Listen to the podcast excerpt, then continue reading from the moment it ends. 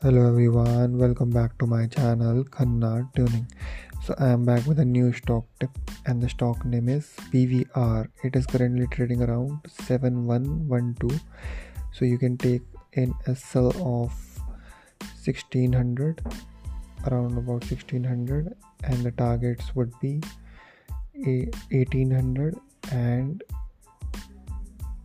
first target would be 1800 around 1800 1840 these are the short term target and if it crosses and close and sustains above that around about that then you'll be seeing the targets of 2000 in pvr so i'm very bullish on pvr so i hope we'll be seeing in the medium term we will be seeing the targets of 20 and 2000 and and it might break above that so if it, breaks 2100 then you'll be seeing the higher targets. So these are the primary two targets.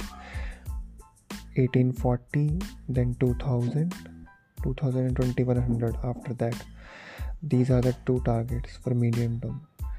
So you can take this stock pvr so keep trading and keep investing with khanna tuning